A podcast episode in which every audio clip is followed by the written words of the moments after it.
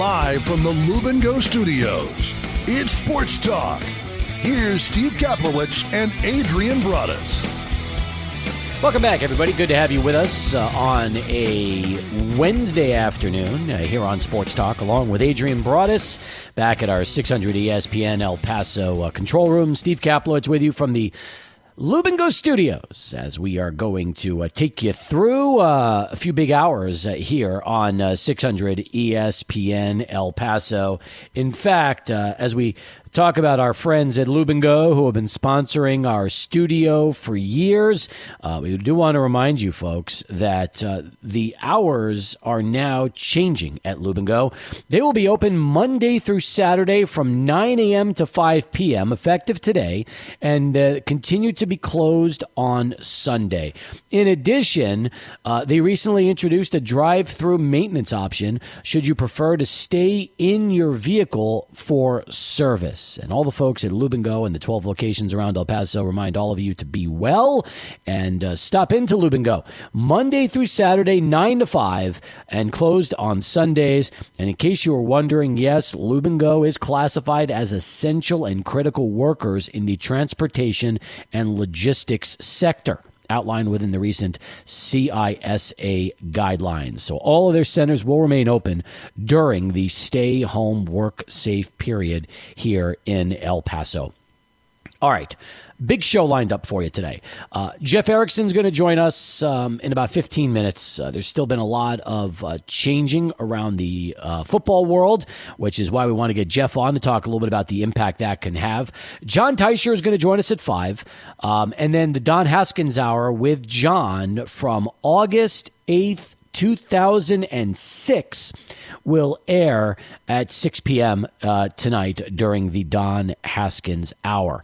Now, um, we were scheduled to launch our 600 ESPN El Paso all time UTEP Miner bracket today with 64 players seeded in matchups that you can vote on. However, found out uh, earlier this morning that UTEP was going to release themselves the second best team in basketball history. So UTEP uh, essentially, uh, instead of players, went with teams, took 16 of them because there's been 17 teams that have gone to the tournament over the years, including the championship team in 66. And what they've done is they've removed the 66 team, and now fans will have a chance to vote for the second best team in UTEP basketball history. Because of this, we did not want to launch and start our um, our 64 player bracket the exact same day and time that UTEP was launching theirs. So we're going to put ours on hold until Monday of next week. So um, on Monday, that's when you'll have the opportunity, folks, to um, get a chance to see our bracket of the round of 64. That'll be March the 30th. So March the 30th, we will unveil our bracket. Simply put, Adrian, it's cool what UTEP did. It's funny how we did not talk to each other. There was no discussion with the Miners during any of this. And while we went with players, they went with teams. And ultimately, we're going to launch them the same day. So um, I'm happy that uh, Jeff Darby reached out to us in advance because I know Jeff and John and, and all of them have been working on this. And that way, we'll give UTEP the opportunity to start their team bracket this week. We'll go into our player tournament bracket uh, coming up on Monday. Yeah, I'm really excited for that, though, Steve. And hey, I'm kind of looking at this right now, the second best team in school history. I just have to say, isn't it crazy that there's only three teams from the 21st century and, you know, anything past 2000? There's only three teams on this list of 16 groups. And uh, I, I, really like all the options that they have. I'll, I'll have to tell you, though, Steve, I'd probably go with the number one seed. That 1963 64 team was lethal. I think that of all the teams uh, that we ever heard about, yes, it, it's going to be tough. I don't know how the 63 64 team loses because they had Barnes. He was the number one overall pick in the draft. Um, and I have had uh, Nolan Richardson and other members of those Texas Western teams tell me that they believed that the 63 64 team was actually better than the 65 66 national championship team that just pound for pound, nobody on the 65 66 team matched up with Jim Barnes. And there were a lot of players that were part of the 66 team that also played on the 63 64 team. So I've heard that from others that even though they didn't win the national championship and they were bounced out in the second round because Barnes got into foul trouble, uh, that and Don Haskins even said um, over the years that he always wondered, you know, you know, the 63 64 team could have been the best team he ever had, even though they did not go out and win the tournament. Yeah, I think that when you talk about fan voting, I think the 2009 2010 team will get a lot of love. I think your teams from the 80s will get a lot of love. But, you know, historically speaking, that 64 team, they could have had a great run in that tournament, just like you said, Steve, had it not been for some foul trouble for Jim Bad News Barnes against Kansas State. It's really true. And and then you also wonder now, and, and it's kind of cool because, you know, eventually you could get that matchup between the 91 92 Sweet 16 team and the 63 64 team. That will be really, really interesting. But here's the thing, too, okay? Think about this people that vote are generally speaking younger fans. So they weren't around in the 63-64 season. They might have heard the stories, but they never they never knew Jim Bad News Barnes and just how dominant he is. So I'm interested to see if the 63-64 team gets bounced in the first round of this voting because the people voting really they, they remember the 87-88 Miners, but they didn't know a lot about the 63-64 Miners because of Bad News. No, I'm totally with you on that. I think that when you talk about timing, then people might not necessarily vote them, but they might decide to vote with some of the teams from the 80s because that's when they went to school or that's when they became Miner fans. And so I'm really interested to see how the voting process will go. And hey, maybe this will give us an insight. We'll, what uh, vote uh, fans can vote for our bracket that will come up next week as well. So the number one overall seed was the 63 64 team. The number two seed's the 91 92 team. The number three seed is the 83 84 team. The four seed will be the 09 2010 team. The five seed will be the 86 87 team, which is the team with Jeep as a senior. The six seed will be the 88 89 Miners. The seven seed is the 85 86 Miners. The eight seed would be the 04 05 Miners. The nine seed is the 66 67 Miners, the year after they won the title. The 10 seed is the 0304 Miners. Isn't it interesting that the 0304 team is seeded below the 0405 team? Yeah, which, I found that interesting. You know, because I really thought that Billy Gillispie's team would be seeded higher than Doc Sadler's team, but that's not the case. So Doc's team gets the 8 seed, um, and Billy's team gets the 10 seed. Then you got the 69 70 team is the 11 seed. The 62 63 team is the 12 seed. The six, the 84-85 Miners are the 13 seed. The 74-75 Miners is the 14 seed. The 89-90 Miners the 15 seed. And the 87-88 Miners is your 16 seed. Boy, that seeding is the toughest part. Let me tell you something. Seeding is the toughest part with with our contest and the players. It's going to be the toughest part with the teams. Voting will start, by the way, tomorrow at 10 a.m. You can vote 116. You can uh, vote on um, 314, 512, and 710. And then on Friday, you get to vote on 215, 413, 611, and 89. That's awesome. I love that.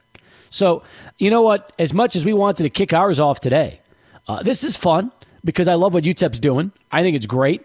And I think that starting with teams and then rolling it into players later is going to give UTEP uh, basketball fans the ultimate, really. Because think about it, they're they're they're voting on the best of the best, and that's what matters, right? That's that's really the the name of the game here, uh, Adrian. As we kick things off uh, on this uh, Wednesday afternoon. Yeah, Steve, I'm excited for this. I, I, think that the voting will tell a lot about how the fans kind of think right now. And if fans go to more of the 80s, then we might get more votes on our end for some of the uh, 80s players. So I'm interested on how the voting process will go for UTEP basketball coming up tomorrow. I am too. And if you want to weigh in on it, we'd love to hear from you right now. 880 5763, our telephone number, as we kick things off on this Wednesday edition of the program.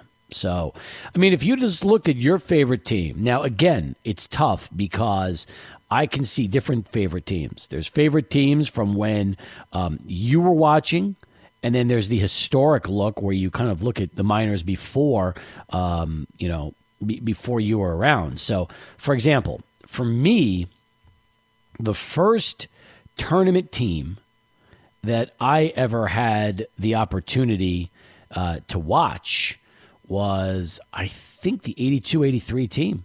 So that was because we moved here in 78 and I wasn't around in the 74 75 season in El Paso. I was still in New York. So for me, just looking at, you know, these these teams, the actually it was 83 84 was the first NCAA tournament team that I had a chance to be a part of as a fan growing up in El Paso and watching. But I spent many a time talking to Coach Haskins about that 63 64 team, and he thought that that could have easily been uh, the best team he ever had because of Barnes, because Barnes was just so dominant on the court when you look at his numbers and what he was able to put together as a Miner. I mean, the, the, the, stats are ridiculous, especially in that time period, because you think about it, um, you know, most players that even had great careers for Don Haskins never came close to putting up the kind of numbers that Barnes put up in those uh, early 60s. Steve, it's funny. Yesterday, uh, Soup Campbell on the on the Haskins show, he was referencing a, a, former player who he thought scored 50 points in a game, and Coach Haskins said, "Wait, wait, wait, wait. who who is that? No, he didn't score 50. Now you're." And then uh, Soup was like, "Oh yeah, you're right. Actually, he probably scored about 40 something." And the reason why he was like that, I bet, was because Jim Barnes was one of the only. Actually, he was the only UTEP player to ever score over 50 points in a game. He did it against Western New Mexico. Mexico in a school record for points in a single game. 51 points for Jim Bad News Barnes. I mean, he was lethal on the floor. As a senior, he averaged 29.2 points, 19.2 rebounds. Think about that. Nearly 30 and 20 as a senior. As a junior, he was 18.9 points and 16 and a half rebounds.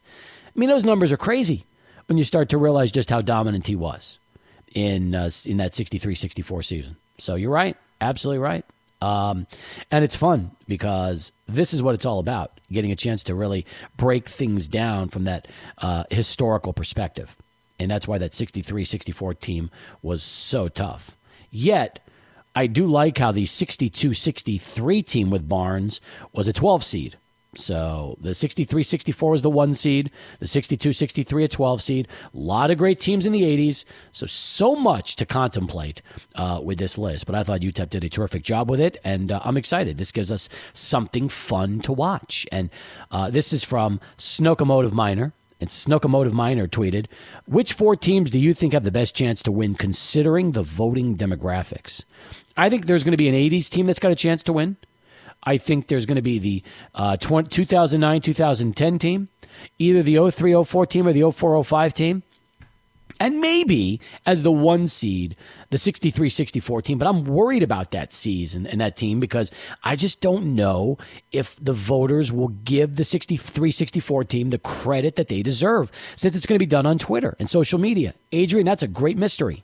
Yeah, I, I really, uh, I think this is going to be a lot of fun. I think the 2009 2010 team has a lot of, lo- uh, you know, they, they could get a lot of votes because of the demographics and voters. I think that 91 92 team, I also think that 83 84 team could have a lot of traction as well. Don't sleep on the six seeded 1998 1989 team as well. I mm-hmm. think those teams all have a good chance in this tournament.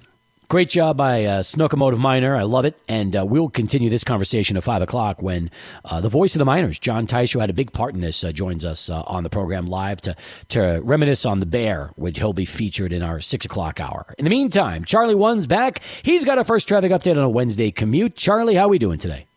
600 ESPN El Paso.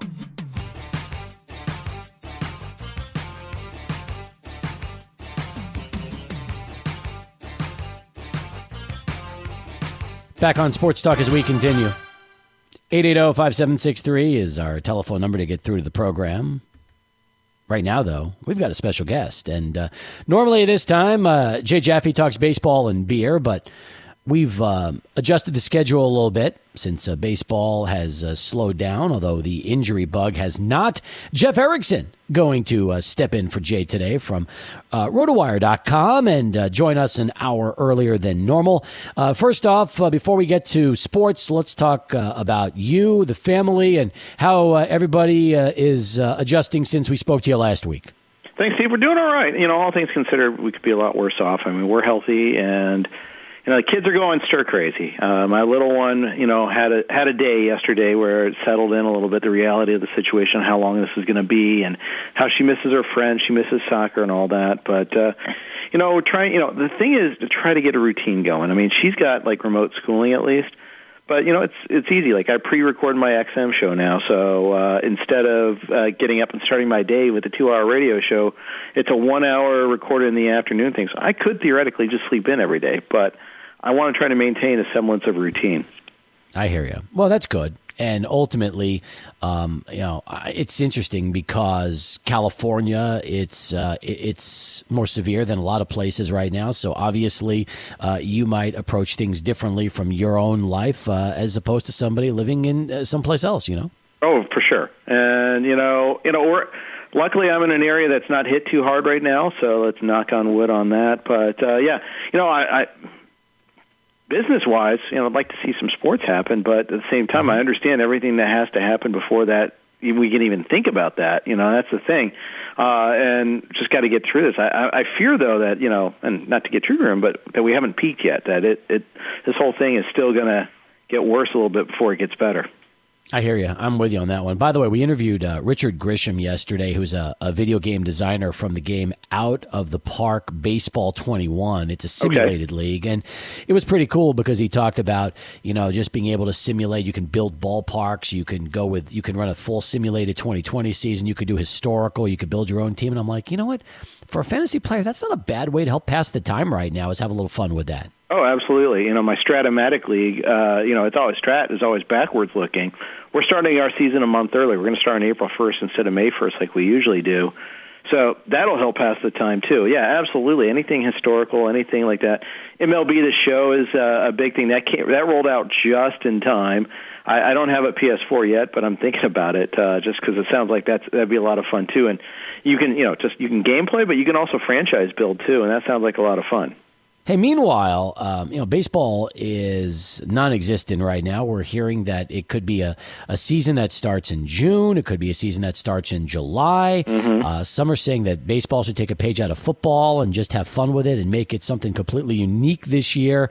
Uh, I don't know for sure what's going to happen, but I do know that injuries haven't stopped since uh, tomorrow Noah Syndergaard's going to have Tommy John surgery. It's amazing as to a guy that you know has been uh, really uh, atop the rotation with uh, Jake DeGrom for the last couple of seasons and so much potential that all of a sudden doesn't feel right. And next thing you know, UCL tear, Tommy John surgery. I guess if there's one constant during what we've seen the last few weeks, it's that players will still get hurt, especially pitchers. Right, and I guess he felt it in his last spring training outing before they closed up shop, and then you know you want to wait for it to calm down, try, test it out a couple weeks later.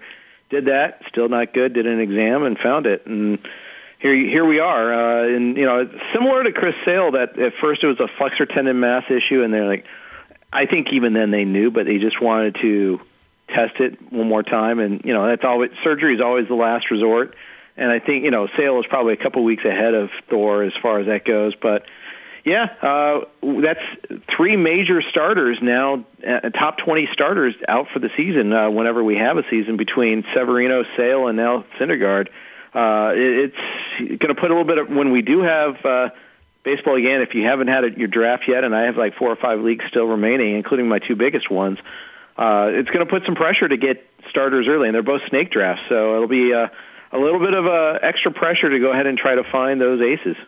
It really will. And, and you kind of wonder, you know, other players right now that are not playing, they're going to try and ultimately keep themselves uh, in the best kind of condition they possibly can to stay healthy. Hopefully, nobody else gets hurt during the delay as they continue to, to train. I, I saw this great video of Willson Contreras and his brother shooting um, ping pong balls with like a like a gun, and he was behind a garage uh, and and using a bat and swinging. I'm like, that's a cool way to try to stay uh, stay loose during this and take extra BP. Just do it right in front of your house uh, using using uh, you know Nerf balls and a gun. Yeah, sure. Why not? And uh, yeah, you got to be creative. It, it, it kind of is like going back to being kids and trying to find ways to occupy your time and you know self play and learn how to do little things like that. Uh, you know, or play with a couple of people and you know you don't have these you know these fancy facilities, uh, but that a lot of the uh, kids these days, you know, you instead you learn on the field a little bit more. I mean, that let's face it, you know, mo- three quarters of the world uh, soccer wise, that's how that's where the beginnings start before you get into anything organized. And uh, you know, at least at least they're staying in shape that way. They sure are. So that's uh, kind of our, our, our baseball uh, for now, at least. And when we see, what do you think in terms of the season? Do you think they're just going to try to maybe try to get half a season in? Do you think that's a good idea? And if this starts in June or July, instead of trying to play a ridiculous number of games, just make the most of what you have. And I don't think fans are going to complain with a shortened season. They get it, they understand. And instead of baseball trying to do too much to wear players down during a short period of time, why not just roll with the punches and have some fun with it? Yeah, we'll see. Uh, I, you know, I, I've heard some talk that they'll have a weekly doubleheader. I don't know. A scheduled doubleheader sounds kind of cool to me, actually. Uh, it's uh, old school days where you know you didn't have day night; you just had back to back doubleheaders. Fans mm-hmm. got a little more bang for their buck. You know, they could do things like that. It would be appreciated probably, but well, we may not have fans. That's the other thing. Uh, it might very well be uh, instance where we're when they're playing, they're not playing in front of fans. In fact, I'd I'd say that's the odds-on favorite. I mean, it's kind of hard to speculate on anything because we don't even know how this virus is going to run. We don't know how how quickly they can really ramp up, uh, what how they can build a schedule for that matter. I wouldn't be surprised if it lasts a little bit longer into the year. Uh, I don't think they want to be playing too deep though, because then all of a sudden in northern towns, you're going to be dealing with uh, you know winter and you know weather conditions. Uh, you know, so that's something to worry about there too. So, you know, cross that bridge when we come to it, and we know we're actually going to start. But I, it will it, it's um, I think it's impossible to have 162 games. I think it'd be even. I think it'd be wish casting to have 140, but we'll see. Do you like the idea that um, the general manager of the Blue Jays uh, introduced, like the minor leagues, seven inning twin bills uh, during the season? Sure, why not? You know, it's baseball. I'll take it. I'll take it in pretty much any form. You know, I'll, I'll take uh, if you want to give me 80 games, fine, sold, done. Give it to me. I'll take it. I'll watch it. I'll, I'll write about it. I'll, I'll find a way to you know exploit whatever uh, rules there are for fantasy purposes. Just just give me baseball. I'll be happy if it if we have even a half a season starting in July. I'll be happy. Well, let me put it this way: if you're in a uh, points-based league and it's a dynasty league and you play an 80-game season, you can always just double the numbers to try to simulate what a 160-game That's season would be true. like. That's so. a good point. 600 ESPN El Paso.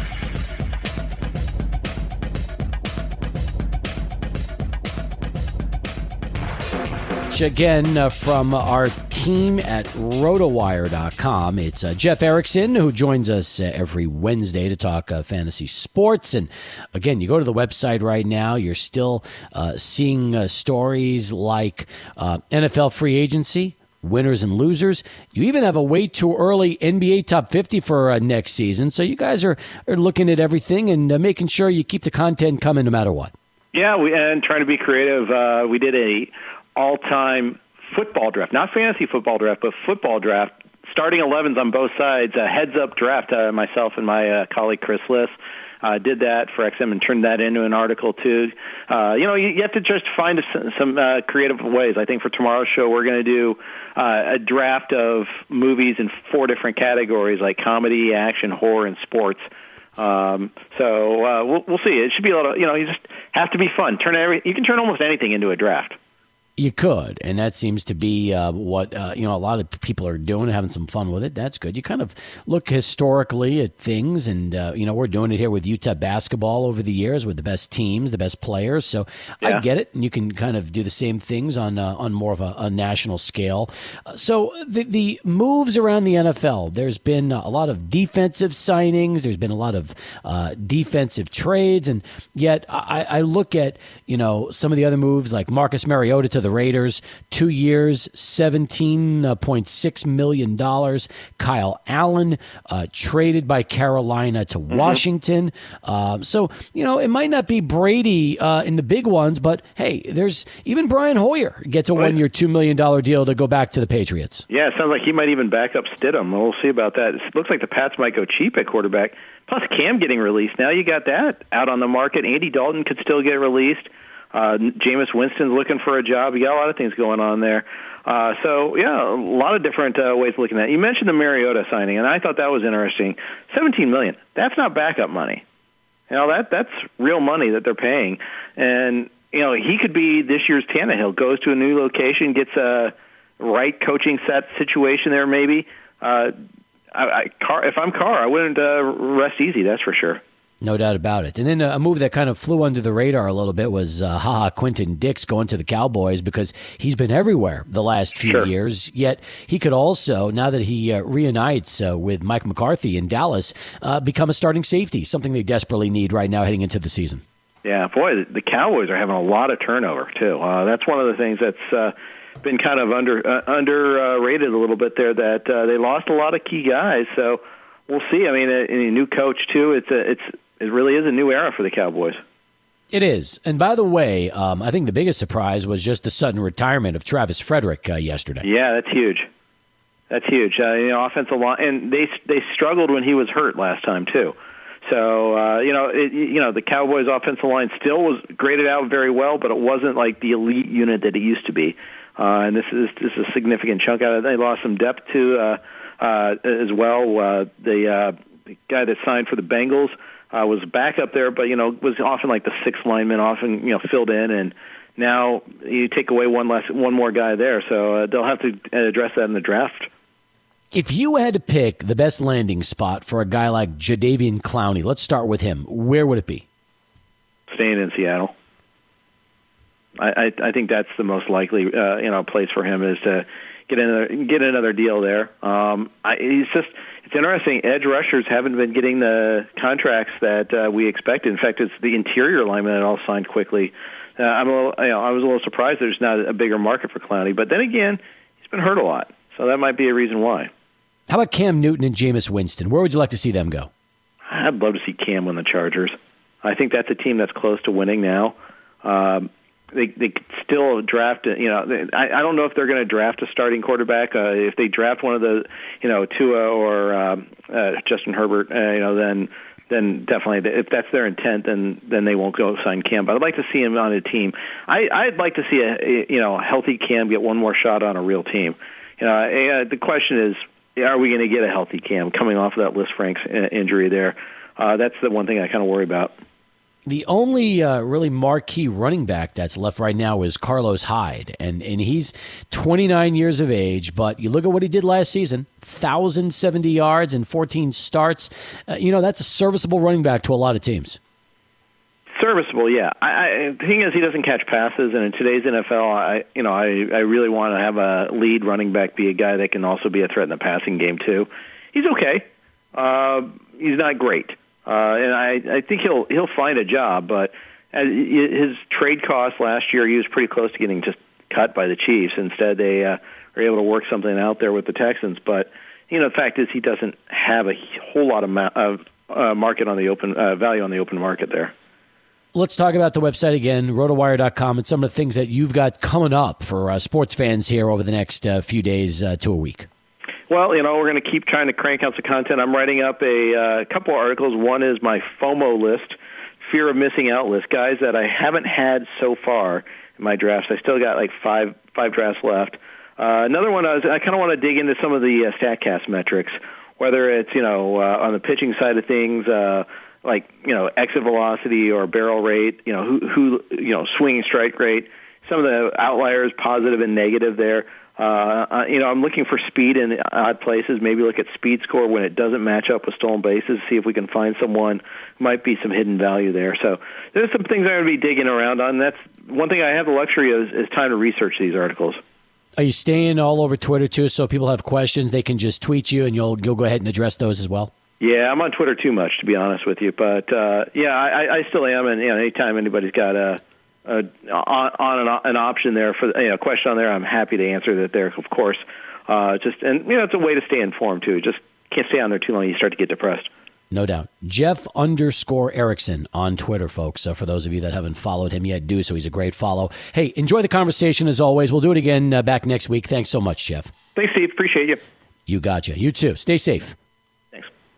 Thanks. 38 past. The sports talk continues. Let's get to Eric Elkin, ABC 7 News. Then we'll come back with more in a moment right here at 600 ESPN El Paso.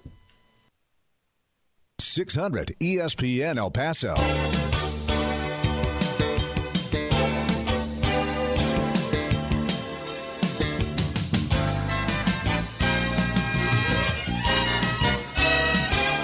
We're about an hour away from the Don Haskins Hour at 6 o'clock when we replay a, a, special August 2006 edition of the program with special guest Jon Teicher, longtime voice of the Miners, who uh, was also part of Miner Madness, uh, brought to you by GECU, where you can vote beginning tomorrow for the second best team in school history. And that takes all 16 uh, NCAA teams minus the 65 66 national championship. So they're out.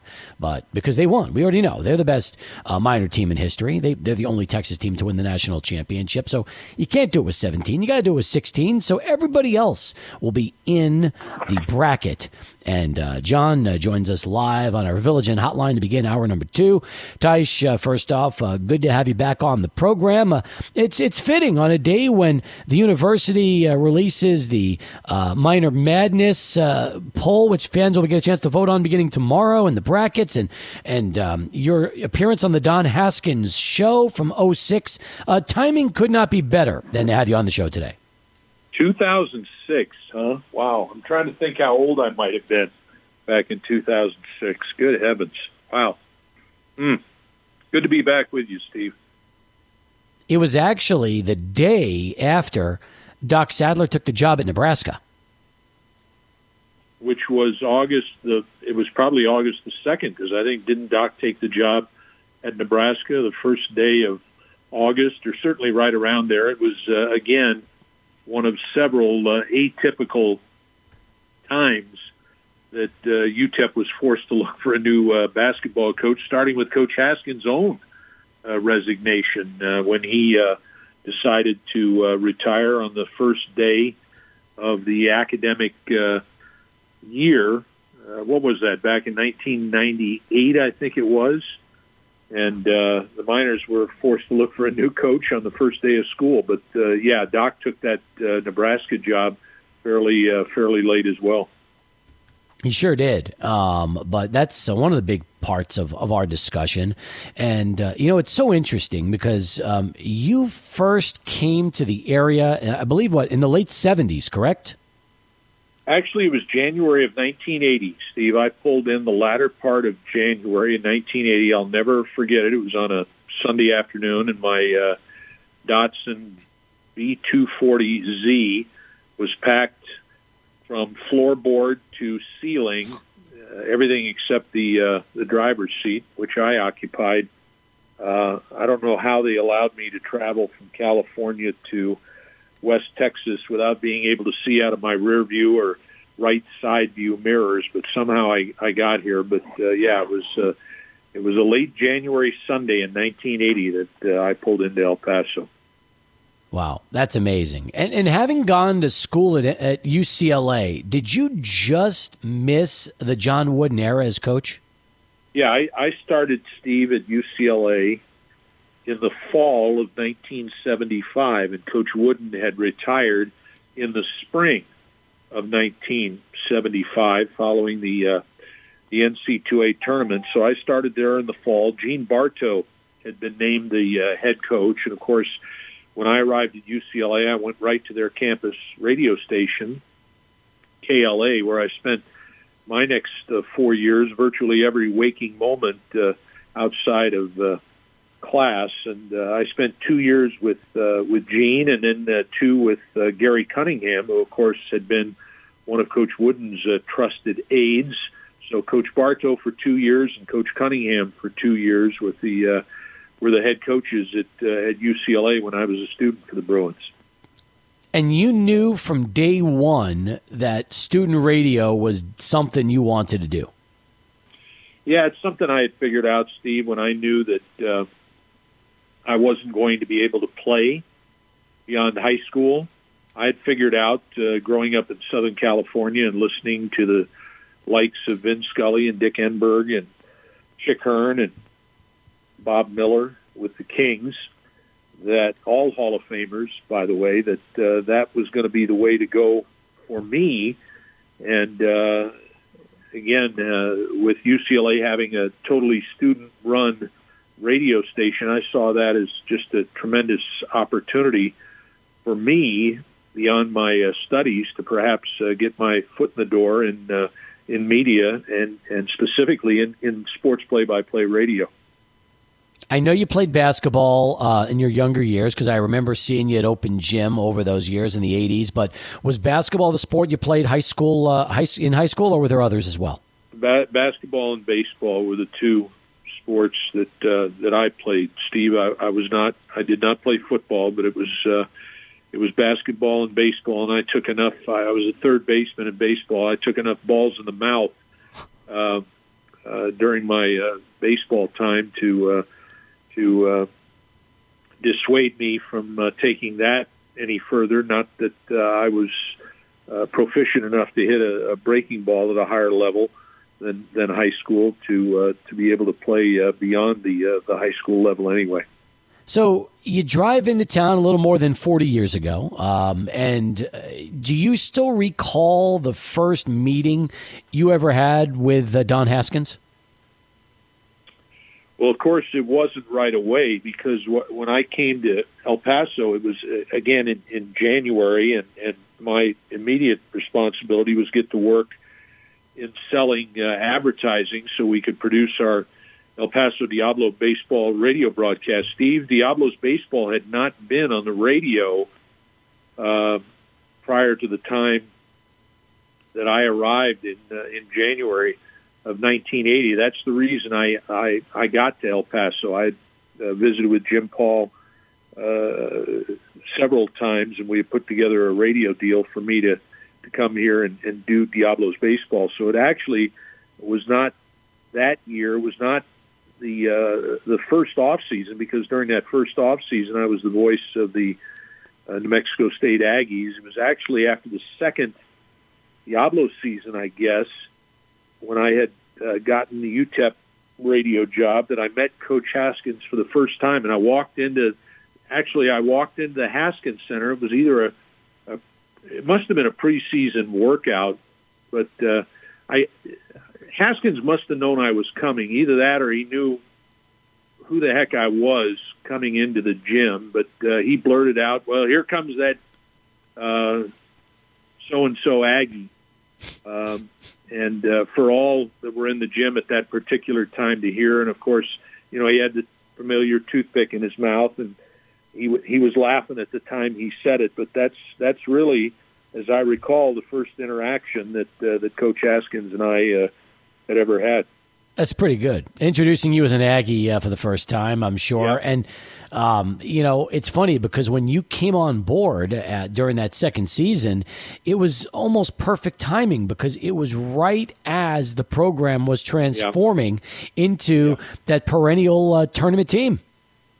Yeah, it was right as as the uh, the kids that he had recruited Steve in 1977, the Roshan Amy's, the Anthony Burns, the Steve Yellens, the the Tim Crenshaws, the Jimbo Bowdens, the guys that had really brought this program back from perhaps the deepest abyss during Coach Haskins' 37, what would become Coach Haskins' 37 years at uh, UTEP in the uh, in the mid 1970s. It was that group that began to pull them out of that uh, tough period of time. But uh, it was the kids that followed those that group, Steve, that really uh, led to uh, UTEP's uh, true renaissance in the 1980s, winning five straight Western Athletic Conference championships, going to the NC2A tournament uh, seven consecutive years. Did you know from the very beginning, as you started to watch this team practice and see this team play, that that really something special was in the works? You know, I, I knew of obviously what Coach Haskins had accomplished and what he stood for, Steve. I'm not sure I could see it on the practice floor. A lot of times, Coach Haskins did so much teaching during practice, and there was so much stopping and starting. There was so little flow to a Haskins practice that I really couldn't tell uh, about the proficiency of any of his teams until I actually watched them play in, in game action. Obviously, you could see individual talent. Obviously, you could see things that were being taught and worked on, uh, which were obviously very, very important. Uh, you know, as Coach Haskins often said, it was what was accomplished on the practice floor that uh, that uh, basically uh, determined any success that an individual team would have during the course of the season. So, I, I, would say it, it, it was in the games that that that I, I made the realization, began to make the realization that yes, there was there was something special afoot, but certainly not on the practice floor. To put it into perspective, you have called 11 of the 16 teams that are in the new uh, Miner Madness uh, competition for the second best team in school history that the school launched today. Uh, there was only five of those outside of the 66 team uh, that you were not a part of as voice of the Miners. Well, part of that, Steve, was through most of that period of time before I became the voice of the uh, the UTEP program, basically conferences received only one one one school per year, one slot per conference into the NC2A tournament. It basically was your regular season champion that got into the tournament before they expanded the field. And I don't remember whether the, the field was at 48 or at 32 when I first joined uh, the uh, the UTEP program. But again, you have to remember it was not until 1984 that the Western Athletic Conference added a tournament for the very first time, and that obviously a, a, the, the tournament champion got the automatic bid, and they might or might not choose from individual leagues to take the regular season champion as well. But what was so fortunate for the WAC back in the 80s, Steve, and you're well aware of this, is that the conference was playing at such a high level with such great programs besides UTEP, like BYU, like Utah, like Wyoming, like San Diego State, like New Mexico, and you can go on and on and on, that the Western Athletic Conference, even when going to the tournament format, was getting minimum of three, four, five teams into the NC2A tournament field, which I believe by that time it expanded to uh, to 64. But uh, you know, it wasn't long before that that uh, it was only the regular season champ from most every league that was getting a bid into the tournament. Unbelievable. Well, I'll tell you what, I, I, got more I want to talk to you about, and especially the online competition, plus more of some of your memories uh, of, uh, of Don as we get you ready for the show uh, coming up in about an hour. Can you stick with us for another segment? Oh, sure, Steve. Fantastic. More with uh, Jon Teicher, folks, as Sports Talk continues. But first, let's go to Charlie One and check in on traffic as we keep things moving here, uh, 515 on a Wednesday. 600 ESPN El Paso.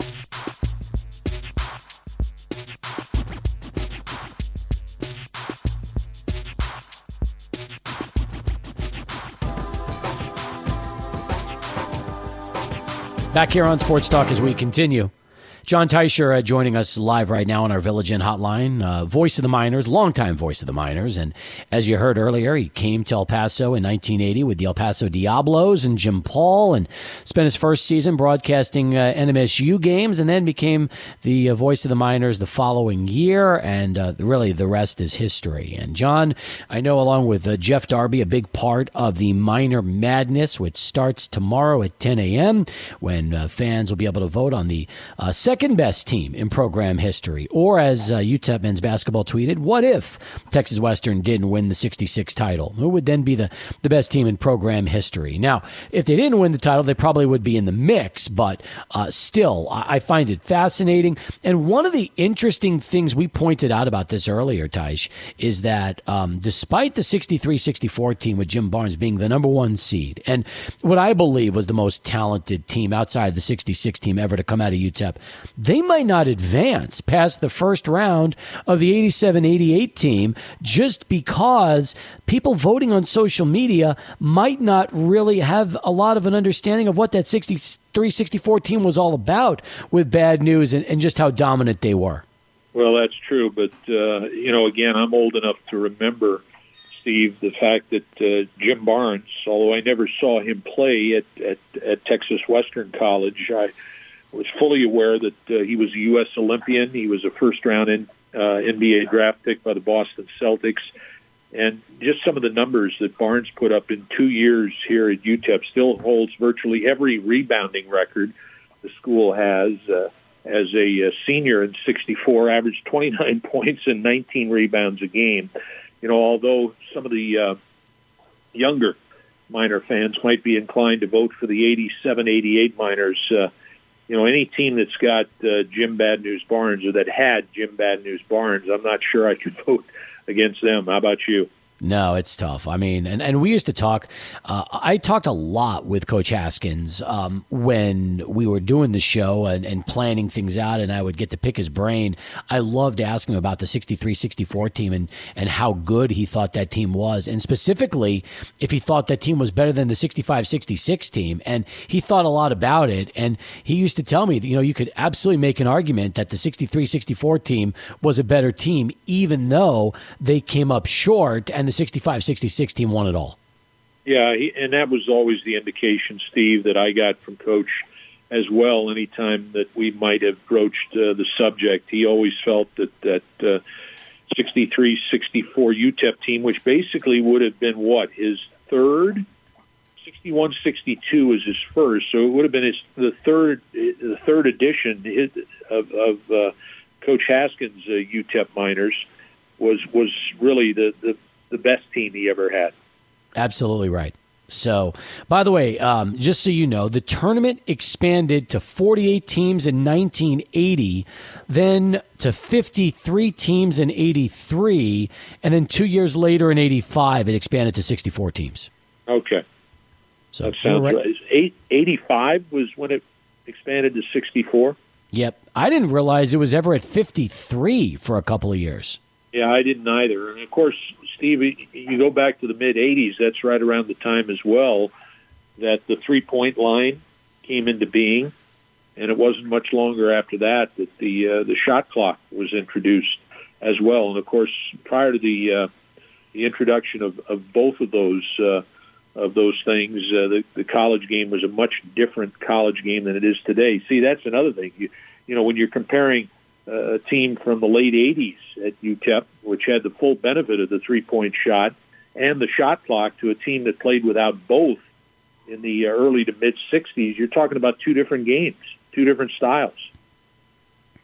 Yeah, it's it's almost impossible. And that, that also begs the question, how difficult was it for you to help seed all 16 teams in the um, you know going to be in in this um, in in this voting starting tomorrow knowing um, you know like for example, you had the 0405 team as a as an 8 seed and the 0304 team as a 10 seed. And I, it's funny because I never thought of Doc's team uh, seeded higher than Billy's team, but that's kind of the beauty of all this and gives fans a chance to really think about it. Well, I think the 04-05 team was a team that uh, that had both uh, uh, Philly Rivera and Omar Thomas as uh, as as seniors, and obviously they were first year players in uh, in 03-04. That 03-04 team was exceptional Steve for the fact that uh, they were the author of the greatest turnaround in college basketball history from the uh, 02-03 squad that won only six games to the 03-04 squad whose coach did not join the program until well into November as just about the time the regular season was getting underway, and and produced the biggest turnaround. Um, uh, well, actually, that had happened the year before, hadn't it? The, the coaching change had happened the year before, but obviously, uh, the, the 03 04 team had the biggest turnaround in the history of, of college basketball. But I think the 04 05 team was a little bit more of a mature team with, with Philly Rivera and, and OT as, as, as seniors. And, uh, and a team that won the uh, the Western Athletic Conference tournament that year at uh, at the University of Nevada, Reno. Now, I told uh, our listeners about the top 64 players and the tournament bracket that we're going to do. We, we, were planning to do it today, but because of the uh, of the teams that uh, UTEP will be unveiling uh, starting tomorrow with the voting, we've pushed ours back till Monday because we really didn't want to compete with this. We want to do this separately, um, and it's funny that we all came up with the same idea around the same time. But um, I was telling our listeners yesterday that um, we had had had you help us out with seeding the 64 players players that we put into a UTEP player bracket for Texas Western in the Miners and just how difficult that process is. I don't know, you know, when fans start to see the list, they might complain about seeding, they might complain about who's in, who's out, but it is so tough when you start to really go to the numbers and start weighing players to judge and, and, and gauge who could be, you know, the best, uh, you know, the best 64 players in the history of the program. Well, you could take the uh, most fervent uh, the 100 most fervent uh, Miner fans, Stephen, you might get 100 different answers, both on the uh, and trying to, to rank or seed the, uh, the the the 16 other NC2A tournament teams and and the players. I think was even more difficult because there have been so many, so many talented, terrific players that have come through uh, UTEP basketball, and to try and rank those players one through 64 is is just so subjective. And you know, if, again, if you put hundred people around a table to uh, to try and accomplish that, you'd get hundred different answers without question. Do you put the game uh, in the tournament, uh, the victory over Kansas, as the highlight of your broadcasting career? Since there are so many memorable UTEP games that you've had over uh, the last, uh, what, 38, 39 seasons? Yeah, I'd have to say so. It, it, you know, there was so much on the line for Kansas in that game. The Jayhawks were the top seed in the region. They were the second-ranked team in the country. They were playing uh, for an opportunity to to go to Kansas City, Steve, for the round of, of 16, and that's uh, you know that's a powerful incentive uh, for uh, any University of Kansas uh, basketball program to virtually have the opportunity to play at home in the uh, in the Sweet 16. You win two games there, and you're in the uh, the Final Four. So, you know, yeah, that that had to be it. Plus the the fact, Steve, that uh, we took phone calls on Miner Talk for seven hours after the game. Such was the excitement of people in this community following that game. You know, again, as I've said many times, it was basically that game was a reintroduction for Coach Haskins to a national audience, even though he had won the national title in '66 and a couple of times. Stevie had been back to the NC2A tournament, and obviously through the '80s, but not till '92 had the Miners gotten as far as the uh, as as the round of 16. So I, I I think that just his reintroduction to a, a national audience, uh, obviously as a as a mature coach uh, towards the end of, of his career. It was it was a thrill being a part of that as well. Since you mentioned the greeting you had when you first you know saw coach for the first time at a practice, give me and our listeners a little idea of, of your relationship with coach and as you both became you know as you became the voice and really worked with him for for the remainder of his time at, at the school just how close you were able to get with coach haskins and, and kind of your off the court relationship well steve i you know I, I spent some time in his truck. I, I guess that qualifies me uh, for uh, for having established some type of relationship with him. I don't know exactly how you would characterize it. I know you probably spent some time in the truck as well. I, I think that was a bit of a uh, barometer, but I, you know, Coach was a guy that I, I think you had to you had to earn his trust. I think uh, just for the uh, sheer um, for the sheer factor of time that I was able to to gain his trust. I think he respected my knowledge of the game, and obviously, as so much of what I know. I think of the game of, of basketball and college basketball in particular, and how it should be played. Uh, I learned from him, but uh, you know, we became, I, I would say, pretty good friends over the years. Uh, Steve, you know, we talked outside of, of games and and, and practices, and, and certainly uh, by the time that he had decided to retire, uh, we spent a lot of time talking. Um, I, I would say at least a couple of times a week uh, during the years of his uh, of his his retirement, just talking about the team and talking about uh, basketball and talking about uh, any number of, of, of different things. So, you know, again, I, I think it was a, a relationship built on trust and built on respect, mutual respect, and uh, and just a love of uh, of uh, a lot of common things, not only basketball but uh, El Paso, and uh, and probably uh, some other things as well. 600 ESPN El Paso.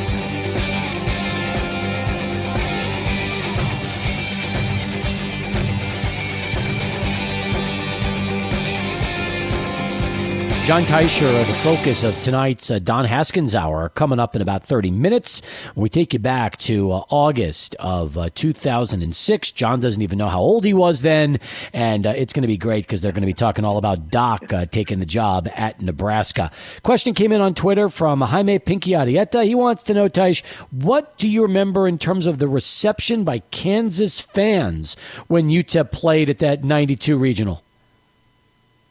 Kansas fans specifically before yep. the game, well, obviously they outnumbered Miner fans. I, I thought Miner fans were well represented uh, in in in Dayton, Ohio, not just El Pasoans, but uh, none other than uh, a former great Miner of uh, the pre-Haskins era, Al Tolan, who was a retired FBI agent and uh, was living in the uh, in the Dayton, Ohio area. He was there for the uh, uh, for the, the, the particular uh, region to, to watch his miners. So there, there, there were miners that, that made the trip and that uh, that traveled, miner fans, but some from that uh, region. As as we see where whenever we travel, Steve, wherever we go, whenever we go, there are always miner fans uh, across the country to greet the miners. But obviously, uh, Lawrence, Kansas, uh, is a lot closer to Dayton, Ohio, than is uh, El Paso, Texas, and there were a tremendous amount of uh, of Kansas fans there. And I think obviously that uh, they were in, in shock to think that uh, a school from El Paso, Texas, whom uh,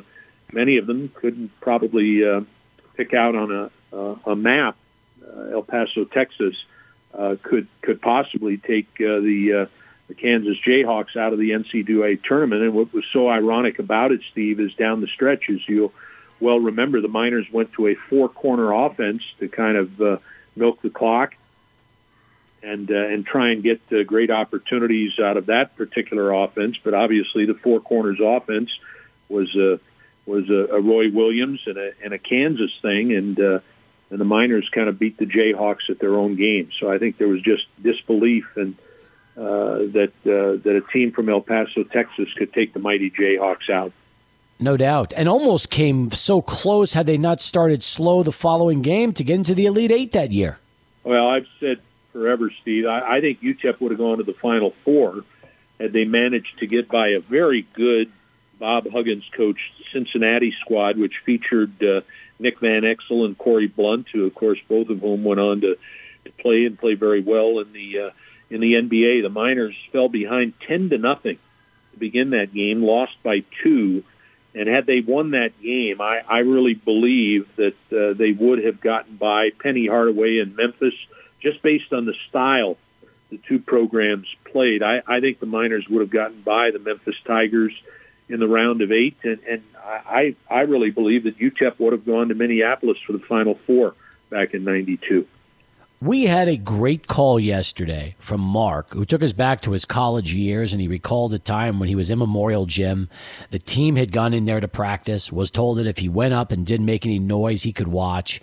And he said that uh, in this particular practice at Memorial, uh, Hardaway was complaining about Jeep Jackson while he was guarding him, that he was, I guess, elbowing him or being too physical, and, and Don just let uh, Hardaway have it. It must have been like his, his freshman or sophomore year, and told him to essentially essentially, to paraphrase it, to grow a pair, but did it in a much different way. And and Mark said he just was, you know, he couldn't believe what he was hearing, but he loved it at the same time.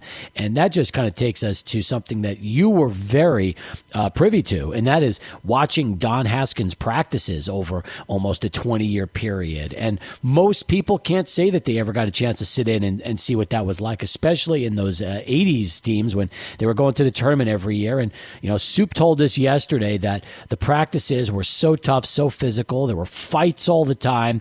And anytime there was a fight in practice, uh, Coach Haskins would have a smile on his face. He loved it when his team would, would, would show that kind of physicality. And Steve, no one probably that I ever saw come through the program in my time at UTEP probably fought more and got kicked out of practice more often than a guy they called the Beast, Juden Smith, during his time here in the uh, in the early to mid 80s. And you know, Coach Haskins obviously had to deal with with Juden's personality and and his propensity to to play the way he wanted to. But uh, you know, I, I think uh, I, I think Coach Haskins loved every bit of Juden Smith's personality and and how it manifested itself out on the basketball floor. But uh, I can't I, I can't even remember the number of times that Juden Smith was expelled from practice for either fighting or, or or being as physical as he was, or you know, from even sniping back at uh, at the bear himself from from time to time. But uh, you know, I think Juden was was was also one of the Bears' favorite players for those very reasons. And speaking of fights, the triple overtime win over BYU in yep. 85, which featured that yep. classic fight, still will go down in Miner fans' memory as one of the one of the all-time great moments uh, at the then Special Events Center, now Don Haskins Center. Yeah, I, I think it started with, with Luster Goodwin and Scott Sinek, uh, a, a, pesky BYU guard, and, and Kent Lockhart was the one that uh, primarily became involved thereafter. And uh, you know, don't, not only do I remember the scrap, but I remember that uh, the uh, the official uh, in that day uh, at that time, Joe. What was his last name? Um, it might have been Joe Belmont. Joe Belmont. Joe Belmont, who had spent some time, Steve, as an NBA official as well. Joe Belmont got a little too close to the scrap and took one in the chops himself uh, that day. But uh, that uh, those were the days where you couldn't get a ticket to see the Miners play. Certainly during the uh, Western Athletic Conference uh, regular season, where the students were camping out for tickets and people were talking about uh, each and every uh, Western Athletic Conference matchup for days before and days after uh, they took place. Again, folks, uh, starting tomorrow at 10 a.m., you can vote for Miner Madness, uh, sponsored by GECU, the second best team in school history. You can just check out the social media accounts as they post that, and uh, they'll do that over uh, the next couple of weeks as they crown that second best team in school history. Going to be a lot of fun to uh, see the brackets and how that goes, and then we'll have our 64 top player bracket starting on Monday, and you'll hear Jon Teicher in about 20 minutes when we get you ready for the Don Haskins Hour. Teich, great hey, Steve, stuff. Yep. Steve, I do want to alert uh, people that, uh, again, the, the voting starts at 10 o'clock tomorrow. You can go on U- utepminers.com, the official website, and then vote on the uh, UTEP men's basketball Twitter page. But uh, you might want to get there for the full 16 tomorrow or Friday because we move on to the quarterfinals on Saturday and Sunday. So if you want to vote on the full 16 team field of Miner NC2A tournament teams. You've got to do so tomorrow and Friday. So by the weekend, we'll have the final four. We'll have the, uh, the well, actually, I think we'll have. Yeah, I guess that's true. I, yeah, well, actually, I think the final weekend, the quarterfinals, which would be would that be the last eight? Well, if it starts Would at that be sixteen, the last eight? I think we'd be in the last eight okay, starting So- uh, this weekend, and then we'll get to the final four the following weekend. Gotcha. So there won't be any. So there won't be any voting over the weekend. Just just really Thursday and Friday, correct? I well, yeah, I think we'll narrow it down over the weekend. But uh, Okay. if you want to vote on the full tournament field, you probably need to do so tomorrow and Friday. Good. And then we'll get to the Elite Eight. We could talk more about that by the weekend and, and have some fun with that. Excellent. All right. Listen, great job. Appreciate the time and uh, enjoy the uh, next hour because it'll be a trip down memory lane. That's for sure. A lot of fun, Steve. Thank you. All right. Jon Teicher, folks. Hey, everybody, this is Sal from Sports Talk, and you've been listening to the Sports Talk podcast from 600 ESPN El Paso. Tune in on weekdays from 4 to 7 to catch the show live, and also keep up with us on Facebook, Twitter, and Instagram at 600 ESPN El Paso. And visit the 600 ESPN El ESPNElPaso.com website for the latest in sports with blogs, pictures, videos, contests, and more. 600 ESPN El Paso.